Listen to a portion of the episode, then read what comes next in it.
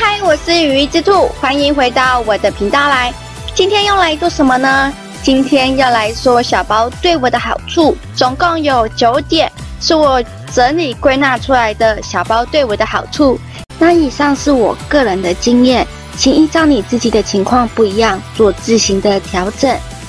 第一个，减轻负担。不会让你有那一种啊，你就是带着砖块出门的样子，包包超重的，就吧，好像被鬼压一样，然后就是超重超重的这样。第二个，肩膀就轻松了，不再酸或者是痛。过重的包包会让肩膀感到负担，引起一些脊椎啦、腰酸背痛的问题。那你减轻了这些问题，就自然的比较不会去发生了。第三个会开始分辨这些东西到底要不要啦，重不重要啦？其实好像不带好像也 OK 啊，没有这么需要一定要带它啦。所以你就会开始分辨这些东西到底重要呢，还是不重要呢？第四个，开始学会了极简生活。为什么呢？因为小包包的空间其实是有限的，所以你就要开始取舍包包里面的东西。要如何的精简包包里面的东西，这就让你点了这个训练舍去的能力。这个东西是不该带的，可以放在家里的。这个东西，哎，我是需要的，那可以放到包包里面去。让你点了这个训练舍去的能力的技能点，点开来。第五个，学会空间的整理的概念，因为包包小嘛，所以你就会开始思考。诶，我如何要在这个有限的空间装到自己想要的东西？那要怎么样摆才可以得到最好的效果？所以这个就是训练在包包空间整理的能力，技能点点起来喽。六，东西知道在哪里，不会东翻西翻找不到。大包包的这个坏处就是东西通通都在一起，然后当你要找一个东西，东西又乱。然后你要找一个东西的时候，要一直搬，一直搬在那边找，然后还不一定找得到，对吧？但是你用了小包包之后，你会有效的整理，那东西也少了，然后你就可以知道，哎，哎，东西这个东西我是放在哪里的，就不会像以前一样说要东翻西找的，才可以找到你要的东西。七，舍弃掉你的焦虑感跟不安全感。带这么多的原因啊，通常都是因为啊，这个东西我万一要用到怎么办？然后这个东西如果放在家里，我没有安全感，被偷了怎么办？所以因为这样子的焦虑感跟不安全感，才会导致你的包包越来越重。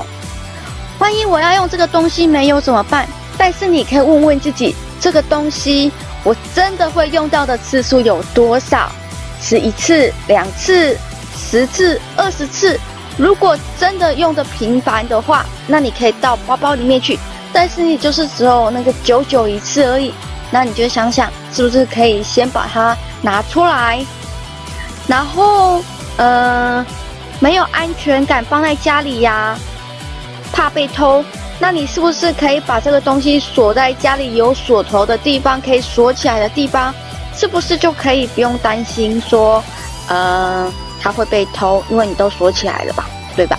问自己的方式，慢慢的舍掉你这个不安全感跟焦虑感，让你的东西真的是，哎，我需要用到的东西，而不是因为你的焦虑感跟不安全感多带了一些，其实你根本，呃，久久才会用到的一次的东西。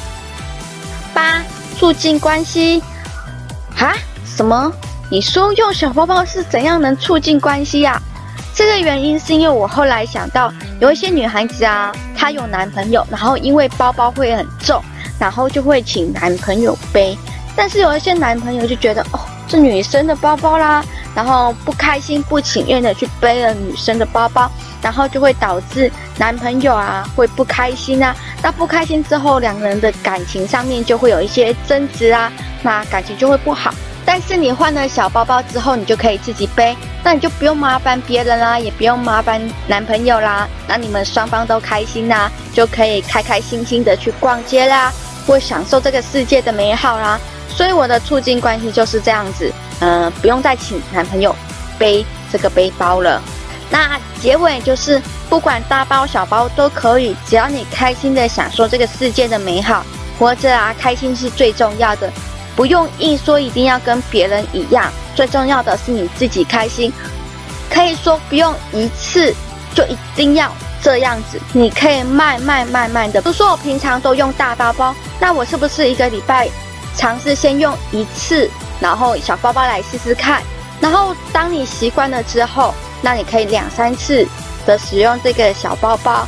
最重要的是你开心，你愿意去做，而不是因为要跟别人一样搞得自己不开心。所以最重要是找到你自己喜欢的方法。就是不断的尝试，找到属于自己喜欢的方法，自己喜欢习惯的方法。那今天就这样子哦，拜拜。